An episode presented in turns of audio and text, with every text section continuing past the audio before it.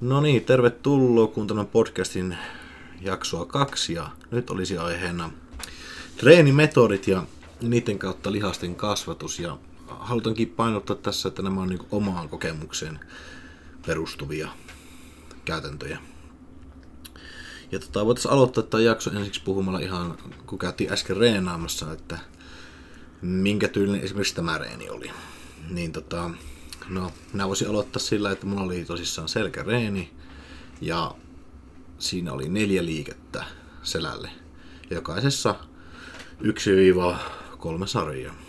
Ja tota, ensiksi tehtiin niskan taakse veto ylätallissa kolme suoraa sarjaa, 15 sarjoja minuutin tauolla. Eli volyymia ja lyhyellä tautuksella. Sen jälkeen teetanko soutua, siihen kuitenkin kuormaa saa enemmän. Respausella 50 toistoisella, että ekassa sarjassa tulee 15-20 toistoa, sitten 20 sekunnin tauoilla siihen 50 asti. Sitten taas alatarja sama setti kuin T-tangossa ja loppu räkkiveto. Ja siinä 15 toiston sarjoja kolme kappaletta. Ja sitten koitin vielä vatsoja tehdä, niin siinähän se vatsa kramppasi ja viisi minuuttia roikkuin tangosta siinä, että sain se krampi helpottamaan. Ja... Kerrotko Joona sinun reenistä vähän? No joo, siitä ei hirveästi kyllä kerrottavaa ole, että, että vähän ollut semmoista fiilispohjasta treenailua nyt ja ei ole oikein ollut semmoista motivaatiota, on tässä järjestellyt olosuhteita niin sanotusti suotuiseksi tuolla treenaamiselle, mutta tuli tehtyä sitten vähän sekalaisesti yläkehon työntäviä lihaksia ja hauiksia sitten vähän päälle. Että penkkasin siihen alkuun ja sitten, sitten rinnalle yksi eristävä liike ja käsille sitten muutamat supersarjat muutamassa liikkeessä. Mutta tuokin, että voimatasot on kuitenkin nyt tähän tilanteeseen yllä, ihan yllättävää. No on kyllä yllättävän kova sikäli, että en kyllä niin kuin näin laiha läskinä on näin vahva ollut, että ihmetytti kyllä itseäkin, että penkissä tuli otettua kympit 130 ja 160 ja sitten kutoset 180 ja 200. Niin, ja se kahdessa sarja kun oli varmistamassa, niin se kolisi kaksi kertaa rautoihinkin, että olisi periaatteessa varojakin oli. No periaatteessa joo, että sen tietää, että jos tähän niin sanotusti massat ottaa päälle, niin joku kasikin saattaisi tulla ja tässä on kuitenkin aika, mm. aika tuommoista voimapodoilua ollut tämä treenaaminen, että tiedän, että siitä on ennätyskuntoon sitten helppo ponnistaa, kun lähtee sitä systemaattista voimaharjoittelua tekemään. Kyllä, varmasti minä uskon niin. Mutta joo, semmoista treenit oli tänään meillä ja tota, tota, nyt jos lähtisi tuohon aiheeseen, aiheeseen eli millä pääkeinolla myö ollaan saatu rakennettua lihasmassaa parhaiten ja eritellään myös, että kullekin lihakselle mikä on toiminut parhaiten, mutta ainakin itsellä on pääkeinona ollut just tuo voimapodaus ja hit-tyyppinen harjoittelu, että niillä minä olen saanut aina parhaimmat tulokset, kunhan paikat on kestänyt. Eli tota, yleensä ollut pääliike, jossa 1-2 sarjaa, sen jälkeen esimerkiksi rinnalle penkki, sitten sen jälkeen käsipainopenkki, 1-2 sarjaa ja sitten vielä eristävää siihen. Että noin kolme liikettä per lihasryhmä ja 6-9 sarjaa per lihasryhmä on ollut se itsellä se pääkeino. Ja tota, tietenkin lihasryhmät vaihtelee se, mutta niistä sitten myöhemmin. Ja millä tavalla sinä oot Jaan? No silloin kun sitä lihasmassaa on yrittänyt kasvattaa, niin tietysti moniin keinoin, mutta sitten 2017 oikeastaan treenasin tosi pienellä volyymilla ennen sitä, mutta sitten tuli 2017 alkuvuonna aika pahat terveysongelmat, kun tuli aika raju yli, ylikuntotila sitten, niin sen jälkeen tuntui, että se hermoston palautumiskapasiteetti ei sitten niin kuin ollut ihan normaali, niin sitten oli pakko sitä intensiteetistä alkuun tinkiä ja sitten oli pakko tietenkin volyymia kasvattaa. Ja huomasin sitten, että tai yllätti ihan, että ehkä mulla ei ollut se volyymi ollut aiemmin riittävä, että sitten tuli paremminkin sitä tulosta. Toki ei nyt puhuta mistään älyttömästä volyymitreenistä, että mentiin siihen semmoiseen niin sanottuun peruspodaukseen, että saattoi tulla, jos oli treenissä 1-2 lihasryhmää, niin työsarjoja tuli se 15-20, eli mm. käytännössä 3-4 liikettä lihasryhmälle ja työsarjoja se kolmesta neljään. Saattaa olla kahtakin välillä.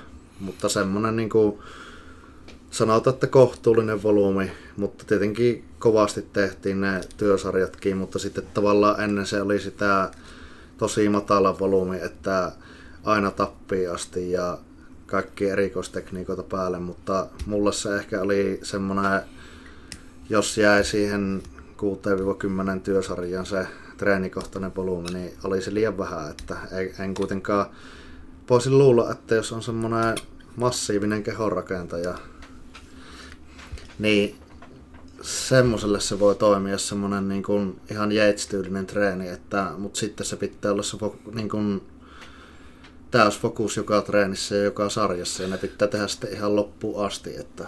Joo, se on kyllä, siis se joka elämäntilanteessa ei oikeasti onnistu, että sulla on semmoinen fokus päässä, että sä pystyt ottamaan kaiken irti niistä kahdesta sarjasta, mitä sä teet periaatteessa. Ei. Että joskus, joskus toimii paljon paremmin just toi volyymireen, että teet neljä sarjaa, jokaisen jätetään niin kuin vähän varaa, että viimeisessä haetaan sitä failure.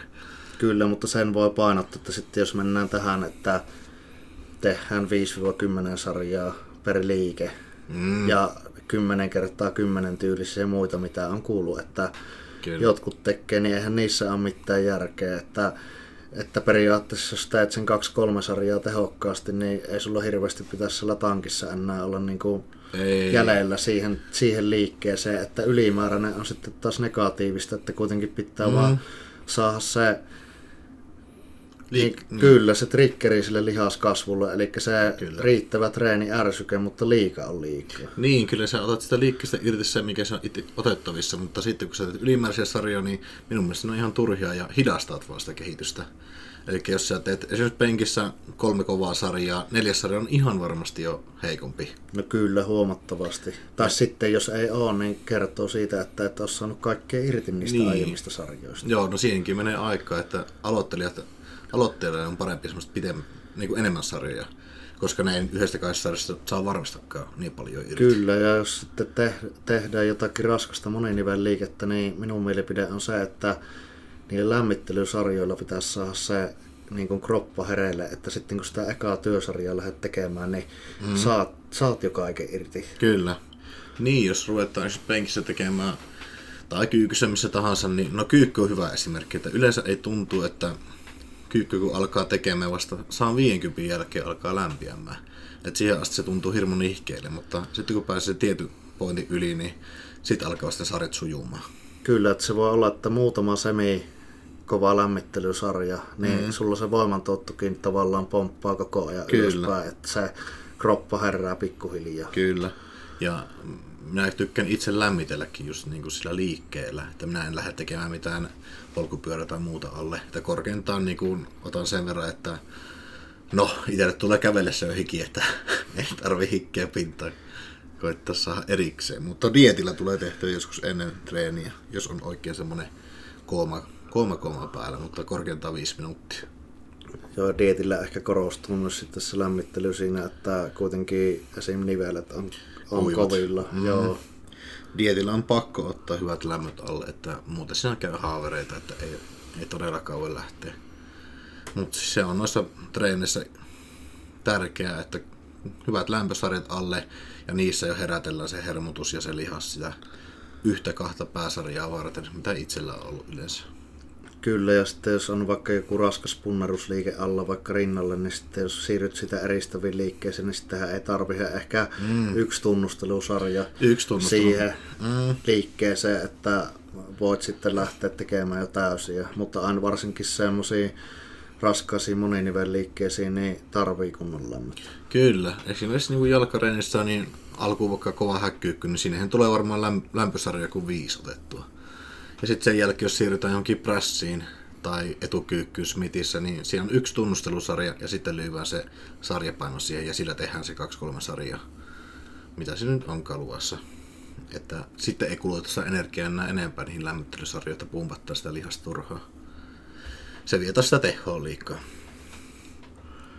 Kyllä, ja sitten jos puhutaan niin tuosta niin treenipainosta tai kuormista, niin sulla on aina ollut kuitenkin se tietenkin liittyy myös siihen hit-tyyliin, että tehdään mm. mahdollisimman raskailla kuormilla, mutta että sitäkin aika tärkeänä pitäisin ihan niin kuin perusjuttuna, että tehdään periaatteessa niin isolla kuormilla kuin on järkevää tähän. Kyllä, ja progressio, tykkään seurata sitä noissa painoissa, että no joka liikkeessä en välttämättä seuraa, mutta pääliikkeessä varsinkin, että sitä pitää tulla progressio painossa joko niin kuin toistoissa, tai sitten ihan painossa, tai sitten tekniikasta, jossa se kehityksen tulee tapahtua. Jos sitä ei tapahdu, niin sitten pitää jotain muuttaa. Kyllä, että se työmäärä kasvaa siinä sitten jollakin tavalla. Niin, että se semmoinen tuntumapodailu, että mennään salille ja päätetään ennen salia, että mitä tehdään, niin se ei ole kyllä ikinä toiminut.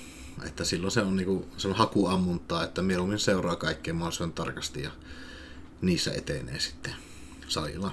Kyllä, ja sitten tietenkin se ero vielä mielestäni on, että jos on ihan aloittelija kyseessä, niin silloin on pakko mm. painottaa paljon sitä, että tehdään ne liikkeet periaatteessa prikulleen oikein ja haetaan niin oikeat liikeradat ja ei mm. heti lähdetä tekemään liian raskalla kuormilla, milloin se paketti hajoaa, mutta sitten Kyllä. jos on 10, 15, 20 vuotta tosissaan treenannut kaveri, niin sillä on kaikki periaatteessa selkäytimessä ja mm. niin kuin se hermotus lihaksi on hyvä, niin se voi tehdä vähän rujommallakin tekniikalla sillä, että se lihas aktivoituu. No joo, esimerkiksi otetaan esimerkkinä minun olkapäät.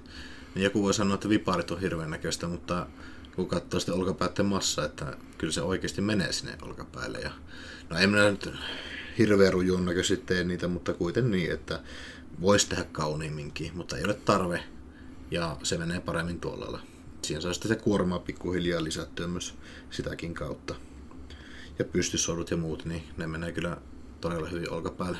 Kun se lihas on sen verran hyvin hermottunut, että ei tarvitse tehdä ihan, ihan mallikirjan liike, liikeradalla kuitenkaan. No joo, mulla taas ainakin rinta ja hauikset on ollut semmoisia, jotka niinku, se, että voi käännellä kyllä vähän cheatilläkin ja mm. kyllä niin kuin perille menee haukset kasvaa, mutta jos aloittelija alkaa Joo. vähän cheattamalla kääntää, niin todennäköisesti siellä ei välttämättä se ene, tota, lihastyöt ei välttämättä kohdistu niin hyvin sinne hauikseen. Ei, että siinä aloittelijasta yleensä tekee jollain muulla lihaksilla sen Toki työn. en nyt tarkoita sitä siittaamalla sitä, että takaraivo koskee lattia. ei. Että kohtuus siis, mutta että, että kaikkea nyt ei tarvii sitten välttämättä tehdä aina ihan ultrapuhtaasti. Niin, kun se on yksi erikoistekniikka myös sekin peräisesti cheatitoistot. Että sillä tavalla saadaan sitä progressia, niin se on tosi pakotettua. No kyllä, jos koskaan et sitä niin kun menee sen formin suhteen sinne harmaalle alueelle, niin tuskin se ainakaan se painoprogressio koskaan etenee. Niin, jossain vaiheessa tulee täysseinä vasta, että jos teet aina supistelle Mind Muscle Connectionilla hauvista, niin se tulee se seinä jossain vastaan. Joo, ja sitten monet aloittelijat ottaa vaikutteita, koska jotkut 30 vuotta treenanneet saattaa mm. pumpata, volyymi pumpata aika, aika pitkälti perustuen eristäviin liikkeisiin ja niin kuin semmoiseen pumppailuun se heidän treenityyli, mutta se on ihan varma juttu, että aika harva sillä tavalla on sitä lihasmassaa rakentanut. Niin tehnyt aikoina, että se on nykyään, nykyään se reeni semmoista, mitä se ennen ollut, niin se on ollut hyvin erilaista todennäköisesti. Että se on kuitenkin helpompi ylläpitää vaikka 90 prosenttia sitä mm. niin kuin huippulihasmassasta kuin mitä se, että yrität kasvattaa sitä lisää. Kyllä. Joo, ja se tota, mutta siis itselläkin tulee noihin lihastin kasvatukseen, mitä syksyllä tein niin kuin kisojen jälkeen, niin eka kertaa elämässäni oltiin kolmijakoisen reeniohjelma. Että aiemmin en ole tehnyt, ja se oli kolme reeniä lepo, kolme reeniä lepo tyylillä, eli aika tiheä frekvenssi. Ja, ja siinä oli myös niin kuin kolme hitreeniä, sen jälkeen kolme volyymireeniä ja sitä kierrettiin estakasi. Niin se toimii mulle se, että se kierretään niitä, koska siinä se hermostokin kerkee palautua. Että se, jos vetäisi koko ajan sitä hitreenityyppistä, niin hermosto on kyllä todella niin kuin kovilla. Sitä kautta saattaa tulla aikamoinen jarru, jarruttava tekijä siihen sitten. No kyllä, ja sitten varmasti myös se erilainen ärsyke. Mm. Se, että enemmän välillä, välillä enemmän volyymia ja välillä sitten sitä hittyylistä, niin varmasti paremmin toimii kuin se, että hinkkaisi vaan pelkästään niin kuin tiettyä tyyliä ja mm. mitä siihen frekvenssiin tulee, niin minun mielestä tietenkin yksilökohtaistahan se on, mutta sitä mieltä, että kaksi kertaa viikkoon per lihasryhmä, niin on monille ihan toimiva frekvenssi, että kerta viikkoon on vähän siinä ja siinä. Toki ehkä mm. jos jalat, esimerkiksi jaloista puhutaan, niin voi olla, että yksi kova treenikin viikossa riittää. Joo, mutta sen pitää olla oikeasti kova. Että jos niin jalolle, niin varsinkin jos ne etu- ja takareet samassa, niin sitten sen pitää olla aika tapporeeni, että se riittää. Että yleensä mä oon tykännyt jakaa etuudet takareet niin erikseen, että siinä tulee niin kuin passiivista harjoittelua myös jommalle kummalle. Mutta esimerkiksi voitaisiin ajatella sellainen, että monesti vahvat lihasryhmät, niin ne kerran viikkoon ja sitten ne heikommat kahteen kertaan. Niin sillä tavalla saa sitä fysiikkaa Joo, sitä balanssia mm, parannettua. Että totta kai niihin heikkouksiin pitäisi keskittyä. Eri asia ihan alkuvaiheessa, niin silloin niin. voi treenata tasaisesti kaikkea, mutta sitten kun alkaa huomata, että niitä epäkohtia tai että mitkä lihasryhmät jää jälkeen, niin sittenhän on pakko alkaa painottaa niitä ja sitten Kyllä. jossakin vaiheessa kun on tarpeeksi pitkään treenannut, niin se kehitys ei, se on aika tiukassa, niin mm. se on tietynlaista priorisointia, että et pysty välttämättä niin kuin kaikkea kasvattamaan kerralla. Kyllä, priorisaatioreenit on, tulee jossain vaiheessa sitten, kun vuosi alkaa olemaan takana, että jos haluat sitä lihasmassaa vielä saa helpommin sillä, että et sä pysty enää hakkaamaan sitä perusnelijakosella ja luulet, että heikot kehittyy paremmin, kun ne sun valmiiksi vahvat lihasryhmät. Mulla on ollut paljon sitä, että on ollut yleensä nelijakoinen reeniohjelma ja sitten viides reeniviikko on, on sitten ollut se heikkojen lihasryhmien reeni erikseen. Ja se on toinen, toinen toimiva keino, että siinä sitten saa niinku se sitä frekvenssiä niille heikoille lihasryhmille enemmän. Ja joskus saattaa ottaa ihan paikkoreeniäkin, että jos on niinku, no itsellä ei ollut, mutta ei ollutkin valmennettava, että olkapäät lagannut, niin olkapäät tehdään kolme kertaa viikkoon, että yksi on kova reeni, sitten on paikkoreeni ja sitten on niinku ihan se, niinku se oma reenissä eristävä reeni. Että sillä tavalla myös pystyy niinku luomaan sitä rasitusta sinne ja hermotusta parantamaan. Kyllä, että aika perusperiaate siinä priorisaatiossa on se, että sen lihasryhmän niin kuin, treenifrekvenssiä kasvatetaan. Kyllä, ja sitten yleensä pitää jostain ottaa poikkeen. Totta kai, että kuitenkin se palautumiskapasiteetti on rajallinen, että mm. jos jotain lisätään, niin kyllä jostakin pitää myös karsia. Joo, sittenhän näitä näkee, että jotka hinkkaa siellä kaksi tuntia salilla ja pakko vaan luulla, että niin kuin enempi on parempi, mutta yleensä menee toisinpäin.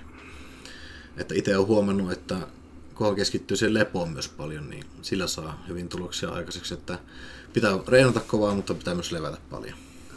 No kyllä, ja sitten minun mielestä monikin pystyy sen treenaamishomman hoitamaan, että treenaamaan mm. järkevästi ja kovaa, niin kuin, että se on oikeastaan se tietyllä tavalla helpoin osa-aluetta, että mihin yleensä niin kuin moni keskittyy, mutta että kyllähän kokonaisuuden kannalta se 22 tuntia, 23 tuntia vuorokaudesta me, niin kuin se niin.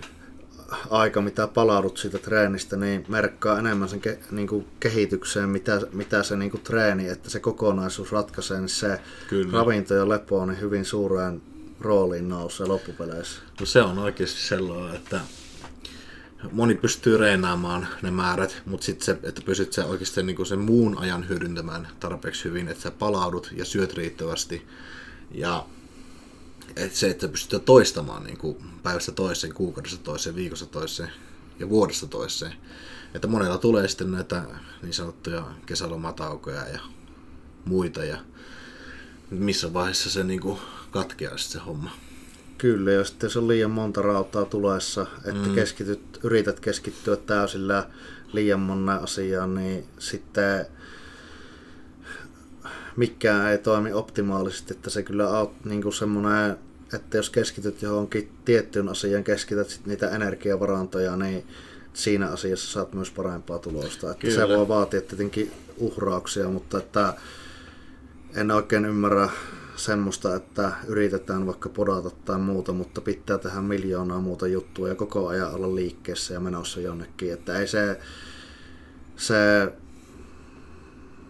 ei ainakaan optimaalista ole. Ei, jarruttava tekijähän se rupeaa jossain vaiheessa olemaan, kun se rupeaa olemaan sählyharkkoja ja sitten uintireeniä ja kaikkea muita kyljessä, että siinä se lähtee sitten se palautumisen ja muutenkin sen lihaskuntaharjoittelun keskittyminen heikkenee aika paljon.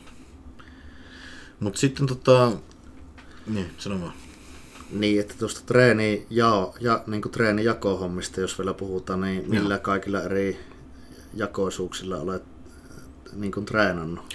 No minä olen kyllä, joskus on jopa kokeilu, kaksi on ehkä pieni, yksi en ottanut ikinä edes kokeilla, että mä en oikein tykkää niistä, mutta parhaaksi on huomannut nelijakoisen ja sitten on tullut reenattua erilaisen hybridi myös, että siellä on niin kuin kaksijakoinen periaatteessa tehdään kaksi voimareeniä alkuun, sitten kaksi boditreeniä ja sitten vielä tuommoinen erikois, erikoistreeni sille heikolle lihasryhmälle, että varmaan kaikki jaot on tullut kokeiltua läpi mitä on vaan, mutta se ehkä jotenkin mä tykästyin viime massakaudella joko siihen kolme reeniä lepotyyliin tai sitten neljä reeniä, se, sellainen, että se on sellainen, että kaksi reeniä lepo, kaksi reeniä lepo tyylillä, että jompikumpi minä olen kokenut parhaiten ja viime syksynä kyllä tuli huikea kehitys, mutta siinä oli myös se, että kisadietti takana, että kroppa kyllä otti tosi hyvin vastaan. Että monia jakoja on kokeiltu ja tietty eri vaiheeseen toimii eri jaot, mutta se jos yleisellä ottaa, niin ehkä se kolme reeniä lepo oli itselle paras ja tykkäsin eniten. Että siinä kroppa oli kyllä ihan palautumiskyvyn äärirajoilla mentiin koko ajan. Mutta sitä jakso sen tehdä sen mitä kymppiviikon ja sen jälkeen piti pakko levätä. Mm.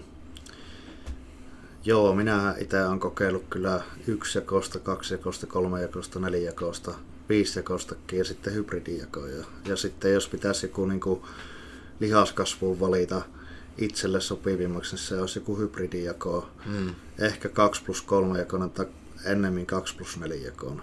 Joo. Ja siinä 2 plus 4 jakoisessa se treenikierron pituus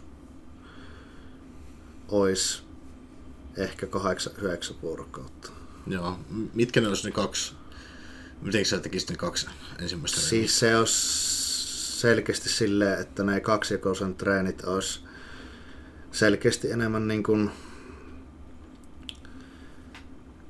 sanotaan, sano, sanoisin, että niin kuin voimapainotuksella. Joo. Ja sitten, sitten se nelijakoinen olisi sitten, siinä on tietenkin huomattavasti enemmän sitä eristävää tekemistä ja vähän reilummin volyymia sitten niissä niin. treeneissä. Joo, okei. Okay. Joo, mä oon monelle valmennettajalle tehnyt sitä, että just että kaksi voimareeniä, kaksi boditreeniä ja sitten jos on niin kuin rahkeita palautumiseen, niin sitten voi ottaa vielä niin sen yhden ylimääräisen reeni. Että se menisi noin onko sekin noin kahdeksan päivän kierrolla lepo, lepojen kanssa menisi. Mutta se on, se on toinen, mitä on monelle tykännyt tehdä ja monelle toiminut, mutta jos toi kolme reeniä lepo, niin se on kyllä tällä hetkellä se pakko ottaa jossain vaiheessa uusiksi. Mutta onko noista treenioista vielä? No eipä niin hirveästi ole. Niin no joo, se voi sanoa, että näistä harvajokoista ohjelmista tuommoisessa jos lihaskasvusta puhuttaa, että voimatreenissähän moni voi tehdä tulosta vaikka yksijakoisellakin mm. semmoisella voimaohjelmalla, mutta siis jos lihaskasvusta kasvusta puhutaan, niin yksijakoistahan itse joskus käytin, jos oli tullut takapakkeja tosi voimakkaasti sairasteluta tai sitten muun takia, että, että olin tavallaan menettänyt sitä massaa paljon ja voimaa paljon, niin sitten yksijakosta saatoin käyttää esimerkiksi kuukauden siihen alkuun, että siihen perusvoimatasojen ja perusmassan niin palauttamiseen, että semmoiseen käyttötarkoitukseen alkuun niin toimii ihan hyvin, mutta sitten jos sillä pitäisi niin kuin kokonaisvaltaisesti sitä fysiikkaa niin kehittää, niin ei, sitten aika hankala, hankala yhdistelmä. Niin, eli se koe, että se on niin hyvä just tuo, että saadaan ne menetyt lihasmassat takaisin, kun se on se frekvenssi niin teho, niin lyhyempiä. No kyllä, ja taas sitten vaikka aloittelijalla ihan alkuun, No kyllä, niin voi niin. olla todella tehokaskin se, että jos silloin kuitenkin ne kuormat aika pienet ja treeni-intensiteetti ei voi olla ihan mm. niin kuin huippunsa viettyä aloittelijalla, niin se, että, että semmoinen voi pystyäkin hyvin alkuun tekemään vaikka kolme kertaa viikossa yksijakoisella sen kropan läpi. Toki siinäkin olisi sitten toivottavaa, että ne treenit olisi rakennettu niin kuin vähän eri liikkeelle ja eri tavoilla, että niin. Niin. se olisi vähän monipuolisempi, että ei aina sitä samaa. Kyllä, ja sitten jotenkin siinä on myös aloittelijalla se hyvä, että ei välttämättä tarvitse tietää niin paljon niitä liikkeitä, että saa ne tek- tekniikat niihin tiettyihin liikkeisiin alkuun. Kyllä. Että helpompi lähteä rakentamaan sitä saliharjoittelua, että ei ole pakko osata ihan kaikkea saman tien. Joo, ja tärkeähän kuitenkin olisi oppia ne kokonaisvaltaiset perusliikkeet, Kyllä. että ei ole niin tärkeä välttämättä ihan aloittelijan osata tehdä vipunostoa niin kuin prikulle oikein. Ei, ei, ei. Joo, siis mullahan oli niinku muutama valmentajia tässä syksyllä, jotka on reenanneet niinku useita vuosia. Puhutaan neljästä viidestä vuodesta, niin eivät ollut ikinä tehnyt kyykkyä tai maastavettä. Se oli vähän siinä vaiheessa, että no okei, ei ole pakko heti alkuun lähteä kyykkyä tekemään, mutta jos olet neljä vuotta reenannut, jotka ikinä olet tehnyt kyykkyä tai maastavettä, niin kyllä siinä on niinku mun mielestä menty jo vikkaa. No joo, kyllä samaa mieltä, että jos sieltä ei jotakin raskasta joko perustakakyykkyä vapaalla tangolla tai jotakin raskasta kyykkyvariaatiota löydy, niin kyllä siinä voi sanoa, että todennäköisesti on hukattu sitä jalkojen kehityspotentiaalia aika paljon. Ja Ky- sitten se, että maastavetokin ehkä aliarvostettu liike, että se kuitenkin aktivoi aika pitkälti koko kehon lihaksistoa ja sitten se, että kasvattaa myös luonnetta Kyllä. tehdä niitä raskaampia liikkeitä. Eihän nyt jos vaikka kovan kutosen tai kasinkin vedät maasta, niin eihän se kovin hyvältä tunnu, mutta että Mm. siinä pääsee niin kuin se, että se ei ole aina mukavaa, että jos sä pumppailet hauiksi ja Kyllä. niin sehän voi olla silleen niin kuin mukavaa, että siinä ei tarvii kovin tiuko, tiukille itseään laittaa, mutta sitten jos mennään kyykkäämään tai maasta vetämään, niin siinä kasvaa myös se luonne. Joo, niihin kovin sarjoihin pakko jo vähän psyykata ja vaaditaan sitä niin, kuin, niin päätä, luonnetta. Et siksi ne on myös hyviä liikkeitä. Ja sitten kun kuulee tätä niin kuin silleen, että on kohtuu, kohtuu treeni, tai ollaan treeniuran niin kuin sillä alkutaipaleella ja ei välttämättä ole kovin kummosta lihasmassaa ja sitten hinkataan niin kuin tosi pienillä kuormilla, niin sitä perustelu on, että mä podaan, että en mä mikään voimailija ole, niin kyllähän se on niin kuin itselleen valehtelua, että Kyllä. Tietyllä tavalla, että ei tarvi olla mikään voimailija, mutta se, että jos sulla kyykyssä on sarjapainot 80 kiloa ja, Mm, ja sanotaanko näin, että jos treenaat tyttöjen painoilla, niin ihan sama mikä se niinku tavoite on, etkä, etkä lähde sitä progressiota edes hakemaan. Eli käytännössä sen, että oot mukavuusalueella ja pumppailet vähän, että saat sen pumpin sinne lihakseen ja kuvittelet, että, että sillä tyylillä kasvasi iso mörkö, niin todennäköisesti niin ei tapahdu, että kuitenkin, kuitenkin ne kuormat pitäisi olla riittävät siihen lihaskasvuunkin, että, Mm. että se pitäisi niinku ymmärtää, että se ei tarkoita sitä, että tarvii kaikkien vettää 300 kiloa maasta tai repiä ykkösiä, mutta se, että, että se epämukavuusalueelle pitää myös mennä niiden kuormien kanssa, jos aikoo, aikoo niinku oikeasti kehittyä. Niin, jos haluaa saada sen potentiaalin irti, niin pakko on käyttää myös kuormia, että ei se pumppailulla tule vaan nuo lihasmassat, että pakko on lyödä sitä progressioa ja saada sitä voimatasottu riittävän niin kuin hyväksi, että saadaan se lihaskehitys aikaiseksi. No kyllä. Että välillä on pakko pitää myös semmoisia niin, kuin, niin sanottuja voimajaksoja, että saadaan sitä podattuakin isommilla painoilla. Kyllä. Ja sitten jos se treenaaminen perustuu vaan niihin kaikkein kivoimpiin eristäviin Joo. liikkeisiin, että sieltä jää, jää niin kuin kaikki se perustekeminen pois, niin sitten pitää olla ihan hemmetin lahjakas kaveri, joka sillä tyylillä kasvaa. Niin, kyllä. Että tietenkin niitäkin geenifriikkejä varmasti löytyy, mutta aika harvassa. Joo, ja sanoisin, että ei niinku semmoista luonta, luon, luontaisesta atleetista, jolla on niinku jumalten geenit lihaskasvuun, niin semmoisen niinku treenityy, treenityylejä ei välttämättä kannata kopioida, koska fakta on se, mm. että jos olet tarpeeksi lahjakas, niin kehityt tiettyyn pisteeseen asti samaa mitä teet. Mutta sitten jos on vähän heikommat lähtökohdat, niin kuin suurimmalla osalla on, on niin sitten oikeasti joutuu testaamaan eri juttuja ja hakemaan niitä niin kuin itselle toimivia Kyllä. tyylejä treenata. No, tässä on hyvä esimerkki minun lukiokaveri. No nimellä voin varmaan mainita Jyri. Äärettömän lahjakas kaveri. Siis, en ole ikinä niin lahjakas kaveri kuin hän, että lukioiässä ja oli isot kädet ja muutenkin erottuvat lihakset ja ympäri vuoden niin kuin alle kympin rasvoissa. Puhutaan jostain 8 prosentin rasvoissa. Ihan sama mitä söi, ihan sama miten reenasi. Samat treenit, samat ruoat kuin minulla, mutta ukko aika eri näköinen, että minä lihoin ja mies pysyy tekissä ja kasvo. Mutta tietenkin voimatasoissa ei ihan niin lahjakas ollut, mutta todella todella lahjakas. Ja nyt kun vuosien jälkeen on reenaamaan, niin se huomaa kuinka nopeasti mies kehittyy. Laitan tuon ikkunaa kiinni, ei kuulu linnojen laulu. Joo, huomaa, että kevät on tullut, kun linnut laulaa. No onneksi, onneksi. Tai no, talokki on kiva, mutta talvella on paras podata. Siitä asiasta on täysin samaa. niin, että kesällä on liian kuuma ja liian valossa. Mutta sitten jos tota, ruvettaisiin puhumaan eri lihasryhmästä, niin no, minun heikoin lihasryhmä, eli jalat. Nyt olen saanut niitä kasvatettua ehkä tänä keväänä eniten kuin, niin kuin lyhyessä ajassa kuin ikinä. Ja mikä mulle on ruvennut toimimaan, niin on noin enemmän volyymia ja sitten myös noita, noita restpausisarjoja. Pitkiä sarjoja, että 50 sarjoja. Mutta sen mä oon kokenut niin kuin, varsinkin etureisille todella toimivaksi. Ja siellä on se hyvä, että niin saa niin kuin, kuormaa laittua kuitenkin aika paljon, mutta silti tehdään se 50 toistoa.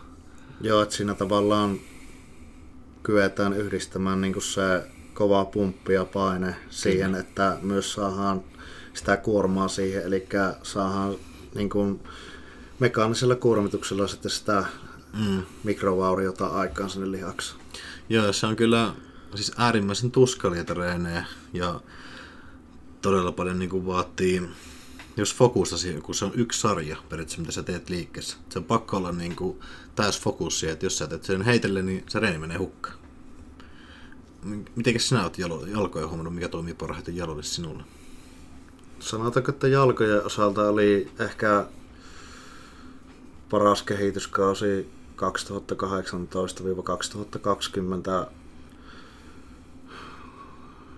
silloin varsinkin mulla on se, että etureijat paremmin vastaa siihen treeniin, kun, mm. kun ylipäätään tuo takaketju on vähän hankalampi. Mutta siis se, että silloin tuli tehtyä varmaan sitä 20, 15-20 sarjaa per treeni, niin ihan se, että sillä oli varmaan riittävä volyymi siinä ja tietenkin, tietenkin silloin tuli enemmän fokusta käytettyä siihen jalkojen treenaamiseen, niin kyllähän se huomasi silloin, että, mm. että ne reidet sitten kasvoja sitten kun en kuitenkaan ole kovin vahva ollut muuta kuin punnertamaan, niin olihan siinä myös se, että oli vuosien varrella pikkuhiljaa ne kuormat kasvanut niin, niin kuin riittävälle, riittävälle kohtuulliselle tasolle, vaikka Ky- jossakin hakkyykyssä tai muussa. Ja sitten se, että kun on sitä voimaa siellä etureisissä, niin totta kai se tietynlainen treenitehokin säilyy paremmin sitten myös niihin Kyllä. jälkimmäisiin liikkeisiin, että, että varmaan sanoisin, että niin kuin etureidethän kestää sitä volyymia aika hyvin ja sitten mm. sitä, niitä pitää myös riittävästi tehdä, että, että niitä ei ole niin, se ei välttämättä se 1-2 sarjaa kovin monille riitä. Ei, ei, ei. Liik, liik, niin kuin per liike. Niin, jos otetaan niin se toista toki mieleen, että mehän pidettiin niin kuin aiemmin tässä semmoinen voimajakso, missä saatiin häkki kuormat aika korkealle. Ja sen jälkeen tuli tämä volyymijakso, niin tietenkin myös pystytään käyttämään isompia reenejä niissä pidemmissä sarjoissakin. Niin sillähän se nyt kehitys niin kuin pongahti niin kuin jälkimmäisessä treenikaudessa paljon niin kuin kasvua. Ja se, mikä minä olen huomannut jännästi, minä olen aina ollut niin polvisiteitä vastaan. Että en ole ikinä käyttänyt, niin nyt olen ruvennut käyttämään polvisiteitä, niin se jotenkin saa mulle lisää niin tuonne ulkoreite, että se menee paremmin. Joo, joo. En tiedä mikä siinä on, mutta siis ihan polvisiteitä on ruvennut käyttämään viimeiset pari kuukautta, niin sekin on auttanut, vaikka on aina ollut sitä vastaan ja käytännössä pitäisikin olla varmaan sitä vastaan. Eihän se pitäisi auttaa eturaden kuormituksesta enempää. No ei, mutta jos käytännössä toimii, niin mikä siinä, että itse en ole polvisiteitä käyttänyt muuta kuin joskus nuorena ihan niin kuin voimailumielessä muutaman kerran kyykkyä testannut niillä siteillä, mutta muuta en ole käyttänyt. Tietenkin lämmittimiä kyllä joutuu käyttämään, että, Kyllä. että muuten on, on niin kuin kipuja on. Mutta minä annoin siteet, niin nehän siis laitan oikeasti todella löysälle.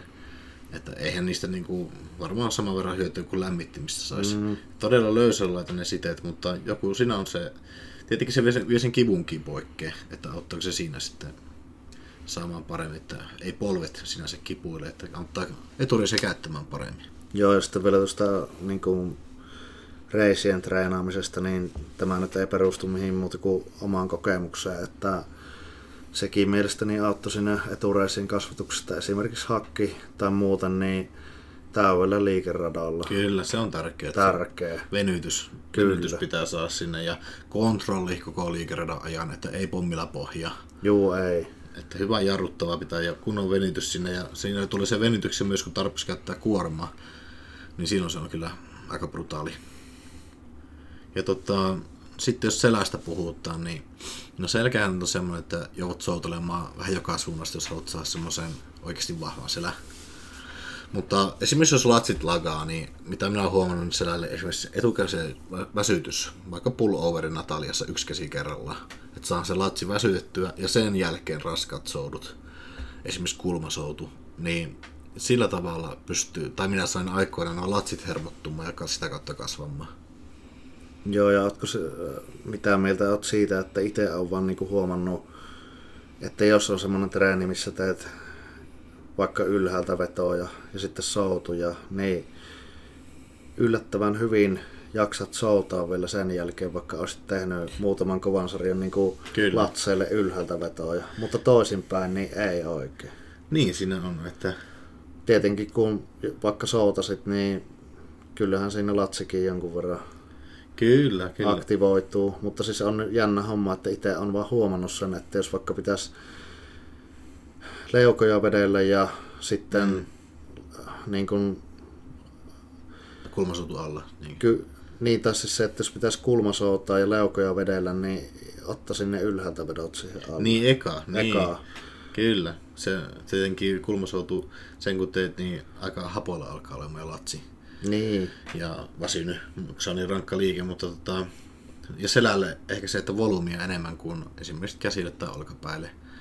Kun selässä on niin paljon eri lihaksia eri kulmista, mitä kuuluu tehdä, niin sitä kautta myös volyymia pitäisi olla selälle enemmän. no kyllä on huomannut itse ainakin, että just silloin nuorempana kun tein vaan sitä tosi matala volyymista voimapodoilua, niin se, se kyllä se oli onnetonta se selän kehitys. Toki varmasti on myös yksilökohtaista, mutta että se, mm. siihen auttoi se sitten, kun alkoi tai nosti sitä volyymia ja just se, että eri kulmista, mutta siis se, että sitä selkeä nyt et saa väsytettyä niin helposti kuin vaikka käsiä tai olkapäitä, että iso, mm. iso oli kokonaisuus kuitenkin.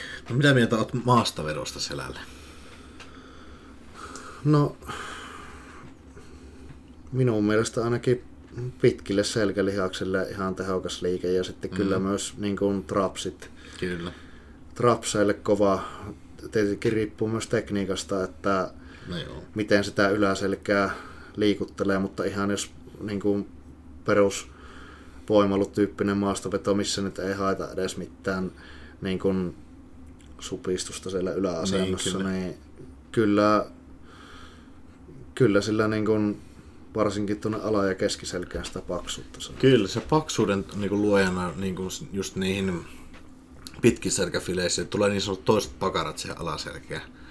Niin niitä puuttuu aika monelta podarilta, että se paksuus sieltä selästä. Niin maastaveto on yksi hyvä keino kyllä. No joo, ja se on varmaan itse asiassa monella syykin siihen, että niitä Niin. niin. raskaita vetoja ei tehdä, että tietyllä tavalla aliarvostettu liike ja minä en itse ainakaan, vaikka en nyt mikään kilpapodari olekaan, niin en usko siihen, että ihan tuolleen kertaviikkoon maasta vetämällä saisit niinku pak, paksunutettua keskivartaloa Ei, ei, ei se todellakaan, siis joo, ei todellakaan paksuna keskivartalo, mikään va- maastaveto.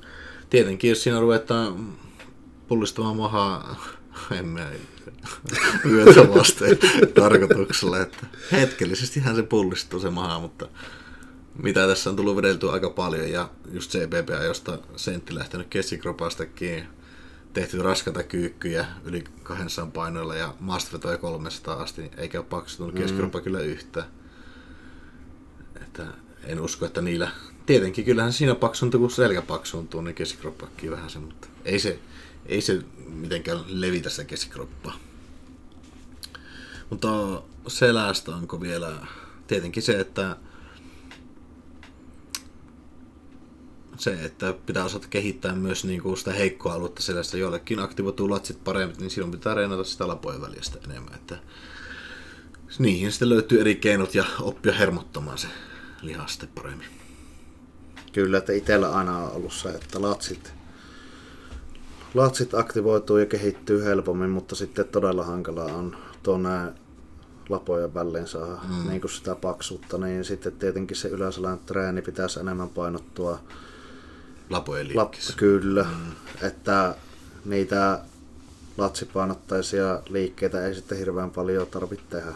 Niin, kun se on muutenkin jo periaatteessa aktiivisin osa siellä selässä mm. sinulla, niin sitten sun pitää niinku enemmän kyynärpäät auki reenatakin, että saat sinne niin. lapoihin ja lapoihin liikkeen keskittyä. Ja se nyt on muutenkin se selkä ollut semmoinen aika heikko, no joo, leveyttä jonkun verran parhaimmillaan ollut, mm. mutta muuten siis semmoinen hankalasti kehittyä. Joo. Mutta on tavallaan, kyllä mä tiedän silleen, että ne jutut, että millä pikkuhiljaa sitä mm. eteenpäin saa vietyä. Mullakin selkä oli aikoinaan niin kuin se heikko, mutta jo, ainakin viime vuoden kisoissa niin se rupesi olemaan jo melkeinpä vahvuus. Ja, ja kyllä, että aika, hyvä, aika hyvähän sulla se selkä kuitenkin. Kyllä, että se on niinku, pitkän työn takana tietenkin sekin. Joo, että sulla on sinne sitä paksuuttakin tullut. Kyllä, se on niille sauduilla saatu ja tietenkin minä olen aika isoja kurmia käyttänytkin. No joo, tosi isoja. Ja ei se nyt ole hirveätä rykimistä ollut, että kyllä se niinku selällä on tehty, mutta no joskus sitten tuli se, se oli omistaja, kun on lietsonut, niin silloin on tullut tehtyä liian isoilla kyllä. Että... Joo, että se taisi olla niitä semmoinen lisää levyjä äijämeininki. ja, ja loppu asti likahtaa, että mikä liikkuu. Joo, siinä vaiheessa kun 200 oli ku, siinä kulmasaudussa, niin minä sanoin, että minä en rupea maastavetoja enää tekemään, että jos kulmasaudusta puhutaan, niin jätin vähän pienempiä. Joo, ja sitten tota, kädet, niin no kädet jos verrataan selkään tai jalkoihin, niin paljon vähemmän volyymia ja ehkä kuitenkin muutama sarja vähemmän enemmän feilureja käsille. Se on minun, minun konsti käsin kasvatuksessa. Ja siinäkin se, että kova venytys ja kova supistus, varsinkin ojentajille. Joo, mulla on aika paljon kokemusta siitä käsien treenaamisesta sikäli, että vaikka voimailija olinkin silloin nuorena ja siihen keskityin, niin sitten varmaan maailman huonoimmat kädet, siis todella... Niin, se on todella... sentti ainakin sen aika paljon kässillissä. No joo, vaikka nyt ei välttämättä ole, mutta siis olihan mm-hmm. mulla nyt kuitenkin saattaa olla yli 50. Olisi. Että, ja silleen kuitenkin, että hauksissa oli suonet pinnasta, ei nyt ihan niin kuin pullakädet ollut tosiaankaan. Ne, että armeijassa muistan, kun jotkut jätket, mitkä treenas, niin halusi mittailla kaikki hauiksi, ja sillä oli 34 senttiä Joo. ympärysmitta. Ja sitten tuli testattua kaiken näköisiä, niin kuin esimerkiksi tämä EDT, mm, treenisysteemiä, mikä aikana oli joku niin, juttu, missä mm. teki, tehtiin ihan älyttömän pitkiä sarjoja ajallisesti Kyllä. käsille, niin kylläpä voin sanoa, että tuli vaan takapakkia. Mutta sitten tietenkin olipa ihan sama mitä treenaat, niin totta kai erilaista ärsykettä pitäisi vaihella, että et kehity sitä samaa kaavaa tekemällä vuosia. Mm. Mutta mulla oli tosi pitkään semmoinen, että yksinkertainen niin kuin, että jos teen kädet omana päivänä eristävästi, niin se, että mulla saattaa olla vaan kolme tai neljä liikeparia, mitä teen supersarjana tai vuorosarjana restpausina niin, että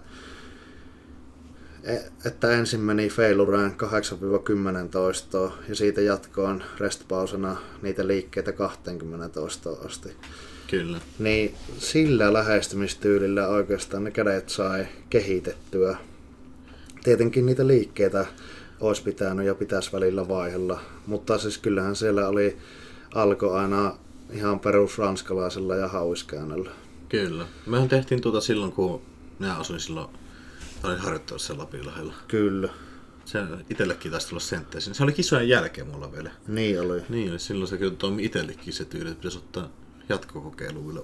Ja on jotakin tuommoisia harrastepodaajia, niin jos on kimpassa treenannut, niin ne on joskus tehnyt sitä ja on sanonut, että mm. on tykännyt, koska siinä just tulee se, että on niin kuin kohtuullisen paljon toistoja, mutta myös kuorma on iso. Kyllä. Niin se, ja sitten just tämä, jos ojentaja hauis tehdään mm. superina tai vuorosarjana, niin siinä on aika kova se pumppi. Kyllä, pumppi on kova ja paine on kova myös. Ja siinä tulee myös se, minkä isolla painolla saa, että se syvällisen paine, että se pysyy pitempään. Kyllä, ja sitten vielä se, että tietenkin yksilökohtaista, mutta jos tehdään joku oma treeni olkapäälle tai käsille eristävästi, hmm. niin se on mentävää oikeastaan maksimissaan siihen tuntiin tai alle. Kyllä. Koska se hmm. paine häviää sitten. Niin. Tämä en näe sitten enää sitä kovin hyödyllisenä tyhjää lihasta. Ei, siinä suvetaan niin, mitä turhaa. Niin. niin. Hmm. Ja sitten jos tehdään käsiä, tota, jos ei tehdä niin kuin käsiä pelkästään yksin, niin sitten ei välttämättä niin kuin semmoista painetta niihin saa kuin mitä, että jos mm. niitä eristävästi pumpataan. Että, Kyllä. että jos vaikka tekisi kaksijakoisella yläkroppaa niin kokonaan, niin eihän siinä niin kuin yksittäiseen lihakseen semmoista... Niin kuin, ei tietenkään, niin voisi saada. Ei, että jos on heikot kädet, niin voisi suositella, että niin kuin normaalitreenien päälle, että niille tulisi sitten se oma treeni ihan. Niin, ja tuo, tuo oli ihan hyvä, että mitä oli se 3-4 liikettä, se oli super, superena. Kyllä. Ja sitten just no responsa sitten kympistä sinne 20. Joo, se oli kympistä 20 oli. Ja sitten välillä tein myös jopa, jopa vielä isommilla kuormilla silleen, että mm meni kutonen kasi ja siitä 15. Mutta Joo. sanot, että sanoisin, että ehkä se siihen 20 oli parempi, että siinä ajallisesti kestää se sarja niin, sarja niin, kuin niin pitkään, että, että, siinä tulee kyllä sitä kuormitusta aika hyvin. Joo. Joo.